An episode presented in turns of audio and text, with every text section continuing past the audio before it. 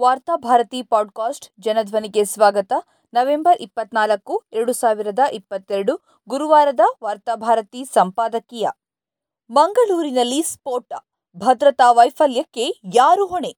ಮಂಗಳೂರಿನಲ್ಲಿ ಶನಿವಾರ ಆಟೋ ರಿಕ್ಷಾದಲ್ಲಿ ಸಂಭವಿಸಿದ ಸ್ಫೋಟ ಪ್ರಕರಣ ಭಯೋತ್ಪಾದಕ ಕೃತ್ಯವೆಂದು ಘೋಷಣೆಯಾಗುವ ಮೂಲಕ ತಿರುವು ಪಡೆದುಕೊಂಡಿದೆ. ಸಂಭವಿಸಿರುವುದು ಸಣ್ಣ ಸ್ಫೋಟವೇ ಆಗಿದ್ದರೂ ಅದು ಬೇರೆ ಬೇರೆ ಕಾರಣಗಳಿಗಾಗಿ ರಾಷ್ಟ್ರ ಮಟ್ಟದಲ್ಲಿ ಸುದ್ದಿಯಾಗ್ತಿದೆ. ಈ ಹಿಂದೆ ಆದಿತ್ಯ ರಾವ್ ಎಂಬಾತ ವಿಮಾನ ನಿಲ್ದಾಣದಲ್ಲಿ ಬಾಂಬ್ ಇಡುವುದಕ್ಕೆ ನಡೆಸಿದ ಪ್ರಯತ್ನವನ್ನು ಇದು ನೆನಪಿಗೆ ತರುತ್ತದೆಯಾದರೂ ಈ ಪ್ರಕರಣ ಅದಕ್ಕಿಂತಲೂ ಭಿನ್ನವಾದುದು. ಅಂದು ಆತ ವಿಮಾನ ನಿಲ್ದಾಣದಲ್ಲಿ ತಂದಿಟ್ಟಿದ್ದು ಸ್ಫೋಟಕದ ಬಿಡಿಭಾಗಗಳಾಗಿದ್ವು ಅವುಗಳನ್ನು ಪೂರ್ಣ ಪ್ರಮಾಣದಲ್ಲಿ ಜೋಡಿಸಿರಲಿಲ್ಲ. ಆದರೆ ಇಲ್ಲಿ ಶಾರಿಕ್ ಎಂಬಾತ ಕುಕ್ಕರ್ ಬಾಂಬ್ನು ತಯಾರಿಸಿ ಅದನ್ನು ಮಂಗಳೂರಿನ ಯಾವ ಭಾಗದಲ್ಲಾದರೂ ಸ್ಫೋಟಿಸುವುದಕ್ಕೆ ಸಿದ್ಧನಾಗಿ ಬಂದಿದ್ದ ಎಂದು ಪೊಲೀಸರು ಹೇಳ್ತಿದ್ದಾರೆ. ದಾರಿ ಮಧ್ಯೆ ಅವನ ಕೈಯಲ್ಲೇ ಅದು ಸ್ಫೋಟವಾಯಿತು ಎನ್ನುವುದು ಪೊಲೀಸರ ಹೇಳಿಕೆ. ಆರೋಪಿಯ ಜೊತೆಗೆ ಅಮಾಯಕ ರಿಕ್ಷಾ ಚಾಲಕನು ಗಾಯಗೊಂಡು ಆಸ್ಪತ್ರೆಯಲ್ಲಿ ಚಿಕಿತ್ಸೆ ಪಡೆಯುತ್ತಿದ್ದಾರೆ. ಈ ಪ್ರಕರಣದಲ್ಲಿ ಪೊಲೀಸ್ ವೈಫಲ್ಯ ಅತ್ಯಂತ ಆಘಾತಕಾರಿಯಾಗಿದೆ. ಇದೊಂದು ಸಣ್ಣ ಕುಕ್ಕರ್ ಬಾಂಬ್ ಆಗಿರೋದ್ರಿಂದ ಸಣ್ಣ ಸ್ಫೋಟ ನಡೆದು ಇಬ್ಬರು ಗಾಯಗೊಳ್ಳೋದ್ರೊಂದಿಗೆ ಪ್ರಕರಣ ಮುಗಿದಿದೆ. ಆದರೆ ಒಂದು ವೇಳೆ ಆತ ಭಾರೀ ಸ್ಫೋಟಕವನ್ನೇನಾದರೂ ತಂದಿದ್ದರೆ ಮಂಗಳೂರಿನ ಸ್ಥಿತಿ ಏನಾಗ್ತಾ ಇತ್ತು? ಈ ಪ್ರಶ್ನೆ ಮಂಗಳೂರನ್ನು ಮಾತ್ರವಲ್ಲ, ಇಡೀ ರಾಜ್ಯವನ್ನೇ ಕಂಗೆಡಿಸಿದೆ. ಆರೋಪಿ ಮೈಸೂರಿನಲ್ಲಿ ಕೆಲ ಕಾಲ ತಂಗಿದ್ದ, ಮಂಗಳೂರಿನಲ್ಲಿ ಓಡಾಡಿಕೊಂಡಿದ್ದ ಎಂದೆಲ್ಲ ಪೊಲೀಸರು ಇದೀಗ ಹೇಳಿಕೆಯನ್ನ ನೀಡ್ತಿದ್ದಾರೆ. ಆದರೆ ಈ ಅವಧಿಯಲ್ಲಿ ಪೊಲೀಸರು ಏನು ಮಾಡ್ತಾ ಇದ್ರು?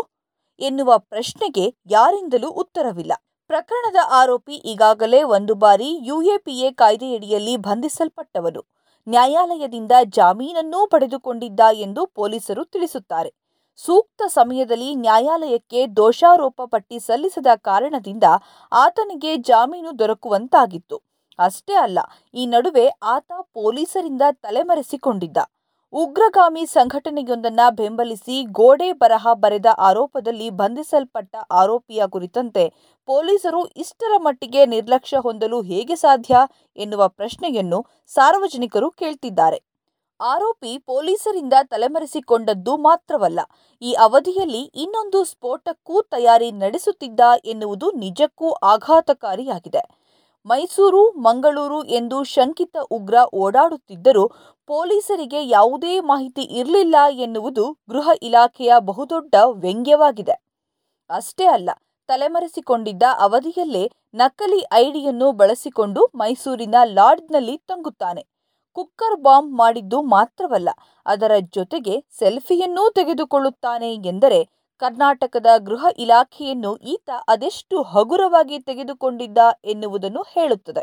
ಕೊನೆಗೂ ಆರೋಪಿಯನ್ನ ಪೊಲೀಸರಿಗೆ ಪತ್ತೆ ಮಾಡಲು ಸಾಧ್ಯವಾಗಲಿಲ್ಲ. ಆಟೋ ರಿಕ್ಷಾದಲ್ಲಿ ನಡೆದ ಅವಘಡದಿಂದಾಗಿ ಆರೋಪಿ ತಾನಾಗಿ ಪೊಲೀಸರಿಗೆ ಸಿಲುಕಿಕೊಂಡ. ಘಟನೆ ನಡೆದ ಹಿಂದಿನ ದಿನ ಮುಖ್ಯಮಂತ್ರಿಯೂ ಸೇರಿದಂತೆ ರಾಜ್ಯದ ಹಲವು ಗಣ್ಯರು ಮಂಗಳೂರಿನಲ್ಲಿದ್ದರು ಈ ಅವಧಿಯನ್ನೇ ಆತ ಸ್ಫೋಟ ನಡೆಸಲು ಆರಿಸಿಕೊಂಡಿದ್ದನೇ? ಅಂದರೆ ಮುಖ್ಯಮಂತ್ರಿಯ ಕಾರ್ಯಕ್ರಮದ ವಿವರಗಳು ಆತನಿಗೆ ಮೊದಲೇ ಗೊತ್ತಿತ್ತೆ. ಇವೆಲ್ಲವೂ ತನಿಖೆಗೆ ಅರ್ಹವಾಗಿರುವ ವಿಚಾರಗಳು. ಇದೀಗ ನೋಡಿದ್ರೆ ಗಾಯಾಳುವಿನ ಸ್ಥಿತಿ ಚಿಂತಾಜನಕವಾಗಿದೆ. ಆತ ಮಾತನಾಡುವ ಸ್ಥಿತಿಯಲ್ಲಿಲ್ಲ ಎಂದೆಲ್ಲ ಪೊಲೀಸರು ನುಡಿಯುತ್ತಿದ್ದಾರೆ.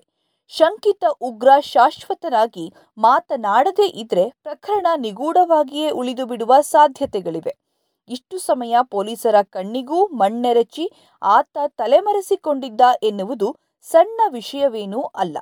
ಈಗಾಗಲೇ ಆರೋಪಿ ಯುಎಪಿಎ ಕಾಯ್ದೆಯಡಿ ಬಂಧಿಸಲ್ಪಟ್ಟಿರೋದ್ರಿಂದ ಸಂಬಂಧಿಕರು, ಆತ್ಮೀಯರು ಕೂಡ ಆತನಿಗೆ ಆಶ್ರಯವನ್ನ ನೀಡಲಾರರು. ಹೀಗಿರುವಾಗ ಆತ ಈ ಅವಧಿಯಲ್ಲಿ ತಲೆಮರೆಸಿಕೊಂಡದ್ದು ಎಲ್ಲಿ? ಕುಕ್ಕರ್ ಬಾಂಬ್ಗೆ ಬೇಕಾದ ಸಲಕರಣೆಗಳನ್ನ ಎಲ್ಲಿಂದ ಸಂಪಾದಿಸಿಕೊಂಡಿದ್ದ? ಅದನ್ನು ಆತನಿಗೆ ಒದಗಿಸಿದವರು ಯಾರು? ಅದಕ್ಕೆ ಬೇಕಾದ ಹಣವನ್ನು ಆತನಿಗೆ ವರ್ಗಾಯಿಸಿರುವುದು ಯಾರು? ಇವೆಲ್ಲವೂ ತನಿಖೆಯಿಂದ ಹೊರಬರಬೇಕಾಗಿದೆ. ಆದುದರಿಂದ ಶಂಕಿತ ಉಗ್ರ ಬದುಕಿ ಉಳಿಯಬೇಕಾಗಿದೆ. ಆತ ಬಾಯಿ ತೆರೆಯಬೇಕಾಗಿದೆ. ಈತನ ಹೆಸರಿನ ಜೊತೆಗೆ ಇನ್ನಷ್ಟು ಹೆಸರುಗಳನ್ನ ತಳುಕು ಹಾಕಲಾಗಿದೆ.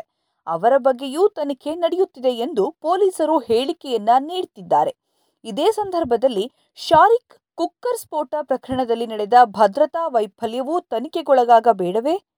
ಈ ಆರೋಪಿಯ ಕುರಿತಂತೆ ಪೊಲೀಸರ ತನಿಖಾಧಿಕಾರಿಗಳ ಬೇಜವಾಬ್ದಾರಿಗೆ ಯಾರು ಹೊಣೆ? ಆದುದರಿಂದ ಮಂಗಳೂರಿನಲ್ಲಿ ಶನಿವಾರ ನಡೆದ ಭದ್ರತಾ ವೈಫಲ್ಯವನ್ನು ತನಿಖೆ ಮಾಡಲು ಪ್ರತ್ಯೇಕ ತಂಡವೊಂದನ್ನು ರಚಿಸುವ ಅಗತ್ಯವಿದೆ.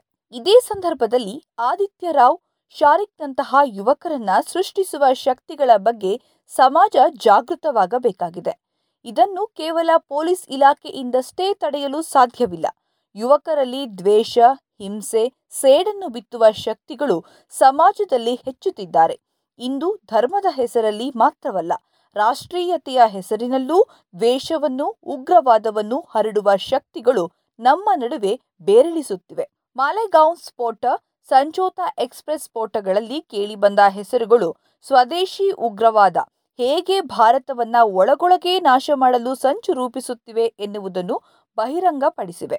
ಸ್ವತಂತ್ರ ಭಾರತದ ಪ್ರಪ್ರಥಮ ಭಯೋತ್ಪಾದಕ ನಾಥೂರಾಮ್ ಗೂಡ್ಸೆಯ ಅಭಿಮಾನಿಗಳು ಹುಟ್ಟಿಕೊಳ್ತಿದ್ದಾರೆ. ರಾಷ್ಟ್ರೀಯತೆಯ ಹೆಸರಿನಲ್ಲೇ ಈ ದೇಶ ದ್ರೋಹಿಗಳನ್ನು ವೈಭವೀಕರಿಸುವ ಪ್ರಯತ್ನ ನಡೆಯುತ್ತಿದೆ.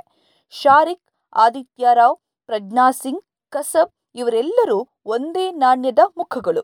ಇವರನ್ನೆಲ್ಲ ಧರ್ಮದ ಆಧಾರದಲ್ಲಿ ಗುರುತಿಸೋದ್ರಿಂದ ಪ್ರಕರಣವನ್ನ ಬಗೆಹರಿಸುವುದು ಸಾಧ್ಯವಿಲ್ಲ.